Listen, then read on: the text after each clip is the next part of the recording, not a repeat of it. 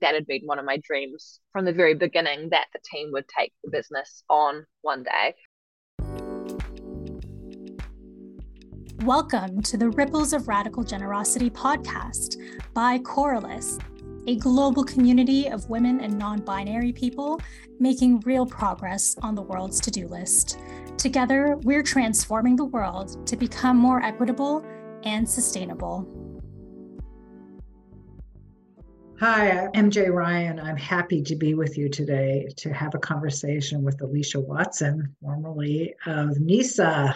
And uh, we uh, are going to explore why she's formerly in NISA and the very, very big news about what's happened with them. So, Elisha, tell us tell us about NISA for those who uh, need a refresh. Yeah, um, NISA is an ethical underwear, swimwear, and activewear label uh, that employs women from refugee and migrant backgrounds in Wellington, New Zealand. Uh, so we have a workshop, and when I left, we had maybe like 15 staff, uh, most of whom were working in production. And then we also had, you know, marketing and customer care and all of that kind of stuff. Yeah. And when did you, so this is your idea, right? And when did you start it? I started it in 2017, quite a wee while ago now, maybe six years. I'm losing track of time. yeah. And so, what was your intention for this at the beginning? and what has happened since then? well, my my intention at the beginning really came from my experience volunteering with the refugee community in Wellington. Um, I was working with as a volunteer with the Red Cross to help resettle newly arrived refugee families in our city, and I was also working at the community law centre because uh, at that point I was a lawyer supporting with refugee and migrant legal advice. So I had quite a bit to do with the community. And I guess I was seeing some common common threads that were uh, concerns that a lot of people had. Um, and one of the biggest issues that people had had was the real struggle in finding work. You know, for for a lot of people of working age, you know, it's work is what you do. It's what get you gets you out of bed in the morning. It's what you've done all your life. And so to come to a new country and then just have no one interested in you know taking you on and no one who's interested in your skills or what you can have to offer is really kind of deflating i guess and and yeah. ultimately quite depressing for people. And so yeah i saw that that struggle and was thinking about different ways to solve it and I've always had a bit of an entrepreneurial spirit. And so I thought you know what? Screw it might as well solve this problem directly by just creating jobs. And so how did you land on ethical underwear? I never heard well i'm curious. Oh really? That's very funny. Underwear. So basically a lot of women in the community had amazing sewing skills and i was just learning to sew at that point myself as like a hobby that I did outside of my legal career. And so even though there was a big language barrier, I, you know, I'd show show some of the women that I was working with the like pictures of things that I had sewn and they'd show me things that they had sewn and like you know embroidery and beautiful things. Uh, and yeah, I guess it was a point of connection. So I saw the skill and the strength there that didn't require language to overcome. Yes. Yeah. Another thing to note is that um a lot of people, especially people who have been out of the schooling system for a long time, um, or left school when they were very, very young. I'm talking like 10, 11, 12. Some people really struggle to learn English. And so it was um, this idea that, you know, after a few years in the classroom, you'll be fluent to some people just uh, isn't what happens. Um, and so finding uh, a skill and a job that wasn't didn't require perfect English that you could actually get by with just kind of beginners or intermediate English and then use the skills that you already know to kind of develop your language capabilities further. So yeah, I thought sewing was a great fit. And then I was like, oh, what do we want to sew? And I um I have no interest personally in being a fashion designer. Like if that was a dream of mine, I think I would have been like, let's make a fashion label. But yeah, that was just not something that filled my heart with joy. So I thought, okay, do something practical. And I had hired quite a small workshop space. And I, if anyone's ever worked in like clothing retail, you know how much bloody space clothes take up. and so, and so I was like, small things. So I was like, mm. and then someone mentioned underwear, and I was like, ooh, underwear's small. Underwear you can ship around the world really easily. Um, most people just this is probably a bit of a simplification, but most people want similar things, right? Most people want like kind of cotton basics, comfy, kind of, you know, maybe a few different colors, but it's not rocket science. So yeah, we started out with underwear as our core offering. Then we kind of went into bras and socks, and the product range expanded naturally from there. But yeah, underwear was where it all started. I remember working with you when there was bathing suits and activewear challenges. Yeah, absolutely, always. And and you ended up like with huge though lines and different fabrics and different oh. sizes and styles and in right? I mean how, how, many how many different options did you have at the end of when you were there? Um i think in the, by the end we had so a sku is, is a stock keeping unit and it's kind of industry parlance. Uh, and we had by the end something like 2000 skus because imagine if you have 40 products which isn't even that many you know, when I say product, I mean like a style of bike short or a style of underwear. So let's say you have 40 products and you're offering seven sizes per product and you're offering seven colors per product. You've got 40 times seven times seven. And I'm not a mathematician, but that ends up as a very, very, very large number. yes. Yeah. So so what's the big news? Um, so you you were going along running this business and mm-hmm. making it work and you were it was growing and then what happened? Mm-hmm basically in um I had my first baby in July last year and that was a bit of a reset for me because I realized that basically that I needed someone else to take the business forward. So I was trying desperately to find a new owner and I was in negotiations with lots of people, but for different reasons they all fell through and then um, and at that time the kind of cost of living crisis was growing the economy was turning and i and what what in the beginning was a nice to have like oh it'd be lovely to find a new owner for nisa by the end turned into a need to have like I, I need to find a new owner for nisa for it to continue. Someone with deeper pockets than just little old me. And because i'd you know tried so hard to find a new owner and i couldn't or it just didn't work. I told myself, you know, when I was in the last set of negotiations with someone, I said, okay, if this doesn't work out, I am pulling the plug, close Nisa down because they just don't have any any other options. There's no path forward. So yeah, those negotiations collapsed, and so I said I got my team together and said, okay, making the really decision, hard decision to close down the business, and they were so incredibly supportive, and I was yeah, just it just reminded me what an absolutely exceptional team that I had. And then so we went out to the public, told everyone we were closing down, and I can't even describe the the absolute insanity that followed. So yeah, we sold maybe like half a million dollars worth of product in four four to six weeks and like we'd usually sell a million dollars worth of product in a year so yeah. it was just absolutely insane and all of those sales basically meant that the business was in a wildly different condition than when I had gone out to sell it previously. Um, it was in a really different financial position, and also just seeing all of that support. Some of my team got together and approached me to say, "Hey, actually, we're keen to take it forward," and I just cannot even believe like just it, just the most insane and dreamy suggestion because like that had been one of my dreams from the very beginning that the team would take the business on one day.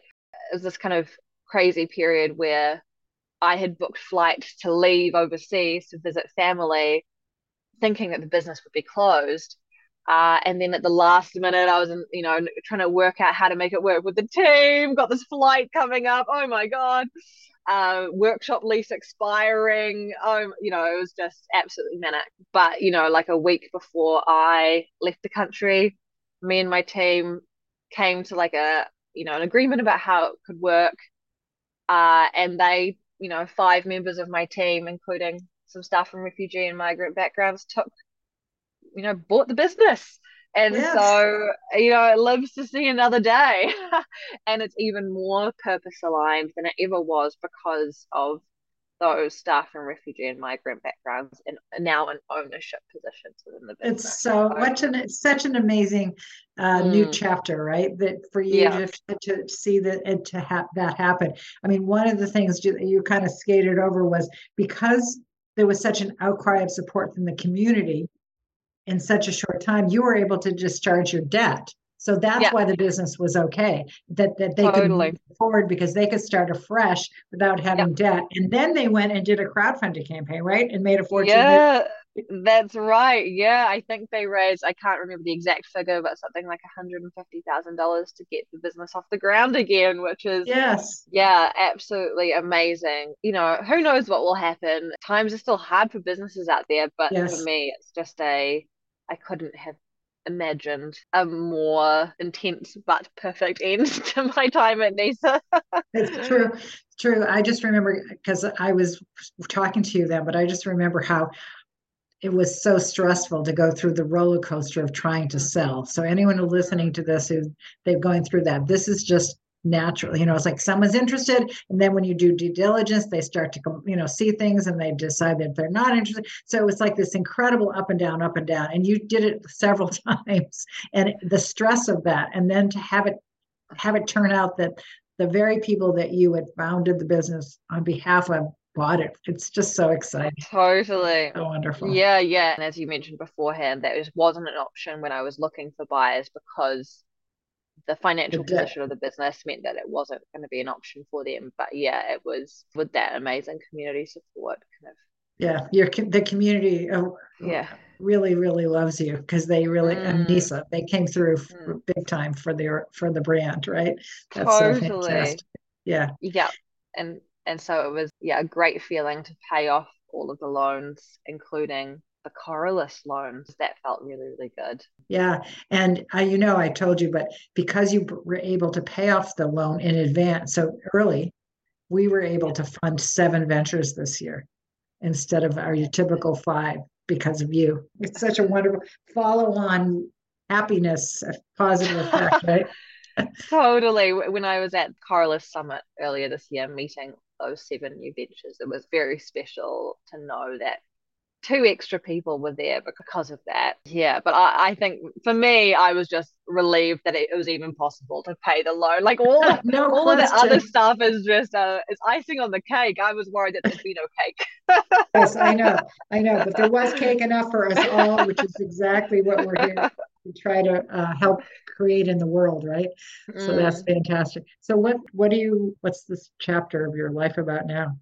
Yeah, so I am I've gone back to life as an employee, which feels really nice. I think I'll always be an entrepreneur in my heart of hearts, but I think this season of my life I um I need something a bit different, you know, a bit more um a bit less wild maybe Yes. than Yeah. than run owning your own business and managing your own business. Um so I am working for a data and digital agency that supports uh, the not-for-profit sector. So you're still connected to the thing that you really care about. Yeah, yeah, and like the tech side, even though we're an underwear manufacturer, kind of data and digital side of the operation, like automating as many processes as we could, getting great data to report on our impact, but also our productivity.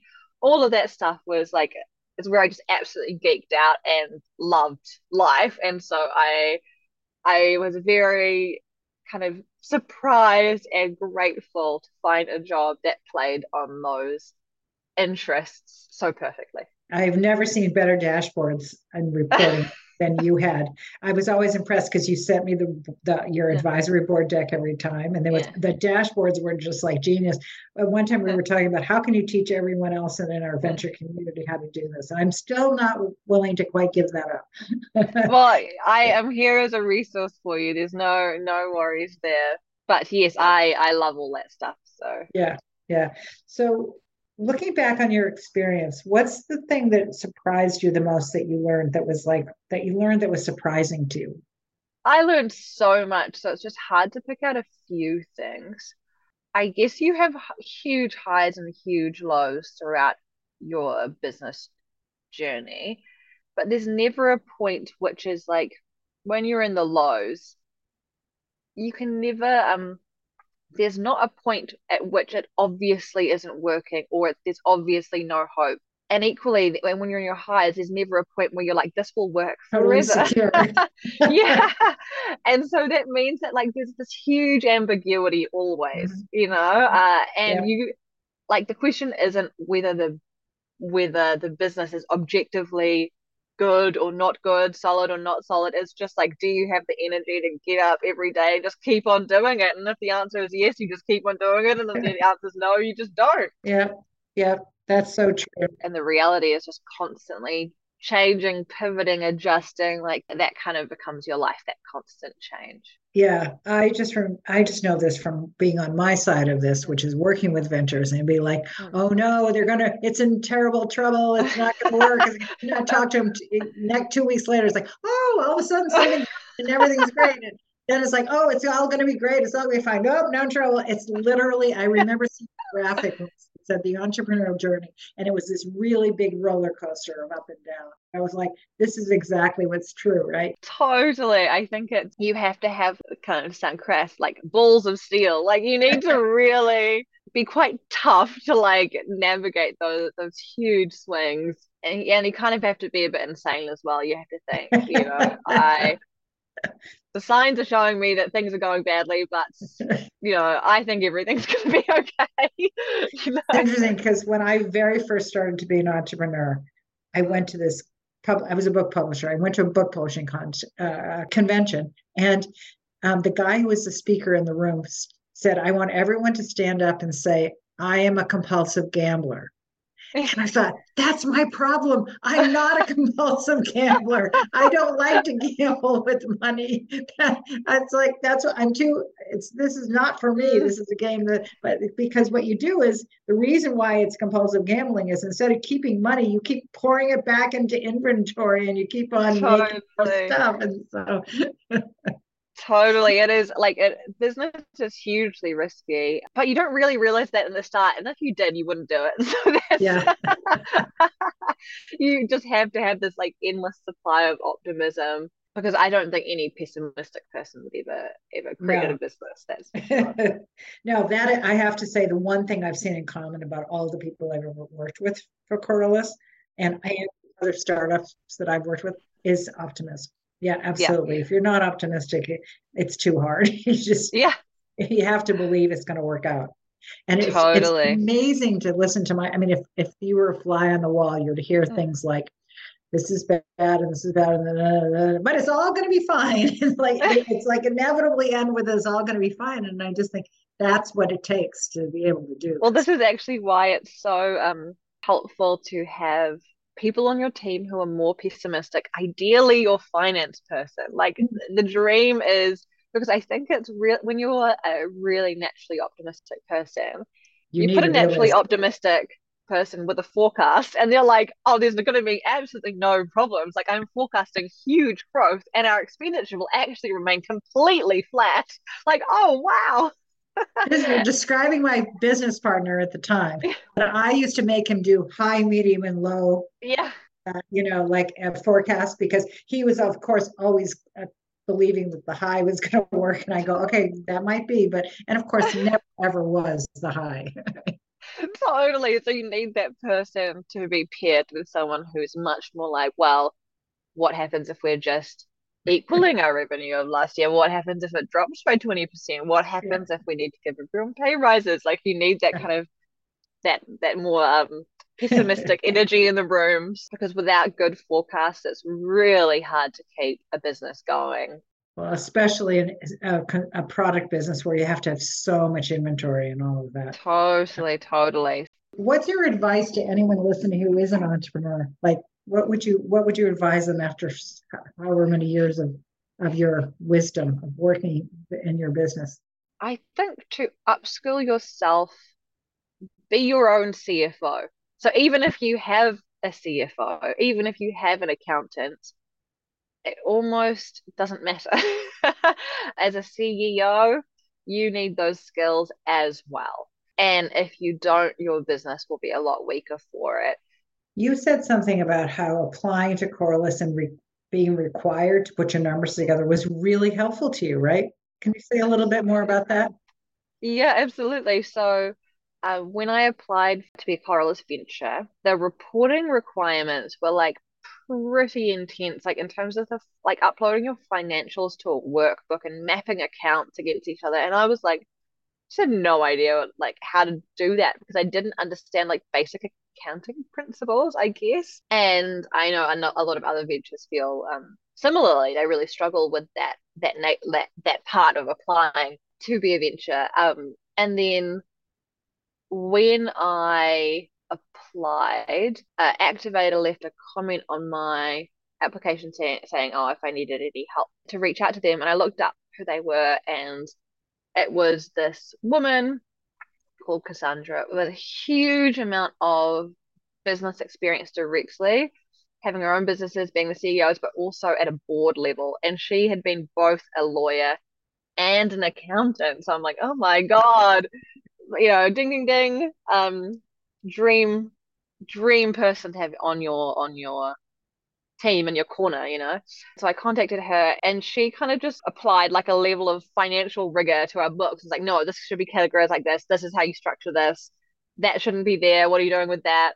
That just like kind of created this like better understanding of finances, be able to kind of like meet her where she was at and have answers for some of her questions. And so I put lots of effort into that. I went to like a CFO training, I really dived into it. And so the next year that I was applying to be a Coralus Venture, because the first year I applied, I was a semi finalist, I didn't get through. Uh, and then the next year, I just found it so easy to kind of do that, you know, upload the financials, map the accounts accordingly. And I was like, oh my God, how far I've come. And, but it wasn't, so even though it was kind of like an administrative thing that prompted me on that journey, man was it absolutely crucial to being able to run the business and then later on in my business journey um, when I started to go decided to go away on maternity leave I hired a CFO and she came so she's a proper accountant you know uh, but she was in the mm-hmm. business and she bought this amazing financial toolkit and used all of these like set up all these kind of spreadsheets that did interesting things. And I was like, what, you know, and it just showed me more and more what is possible. And like, if only I'd known that at the beginning. You're a secret accountant. Just for anyone listening, we've simplified the reporting of finances process, but yeah. it's it is still true that you really should understand your numbers, right? Yeah. yeah. Totally, totally. But yes, I realize that this is probably a boring topic for people who don't like finances. So. So, is there anything else that you want people to know before we say goodbye about you or about the business, or maybe how people can contact Nisa if they want to get some underwear? Yeah, absolutely. So, um, further support of Nisa and the team doing them, and like also just getting your mitts on some amazingly comfortable underwear. You can go and shop online at nisa.co.nz. That's N I S A or follow um, follow them on social media at nisa.workshop. But also, I, I guess just knowing that all the entrepreneurs out there who are part of the Coralus network, or just I guess any entrepreneurs generally, just how um how amazing it is to be a part of a network of other entrepreneurs. Because man, it can be lonely if you don't have a co-founder, you know. Uh, and oh, so maybe if you do have a co-founder, I think it's easier to get the like emotional support you need from that person. Mm-hmm. But if you are a the sole founder or sole CEO, you know, mm-hmm. uh, there are loads of stuff that you can't really talk to your team about. Uh, yep. And so just having that that network there of people who get it, who know all of the embarrassing things about running a business, who have been there before, and um, and you can kind of complain to freely. That was very freeing for me, just being able to, uh, just being around a group of people who get it because it is an incredibly, incredibly intense journey, and it's kind of hard for people to understand who haven't been on it themselves. Well, I enjoyed every minute of working with you, Elisha, and I really, really wish you all the best in this next chapter. And um, I bet you'll end up starting another business someday. Not anytime soon, that's for sure. And actually, just for the listeners out there to know that MJ was my coach and mentor for the last what 2023 for the last three years and i think we've yeah. met probably fortnightly or month monthly yeah. or fortnightly depending on the level of uh, challenges. yeah. Depending on how how rough the rivers were. Um, yeah, but uh, so she's been an abs- a constant presence in my life for many years, and just witnessed many many tears, and given many a virtual back pat. So. um, so just the hugest thank you to MJ, and that was for me that was the biggest gift to come out of the Coralus Network. It wasn't like the meeting other people so energizing, the loans that you get so enabling, but just that emotional support I is maybe the most appreciated of it all. Well, my pleasure. I really, really, really enjoyed thinking with you. So thank you. Thank you for listening to the Ripples of Radical Generosity podcast. Let us know what you thought of the episode and share this podcast with your friends. We invite you to join a global community of radically generous women and non binary folks at www.coralus.world.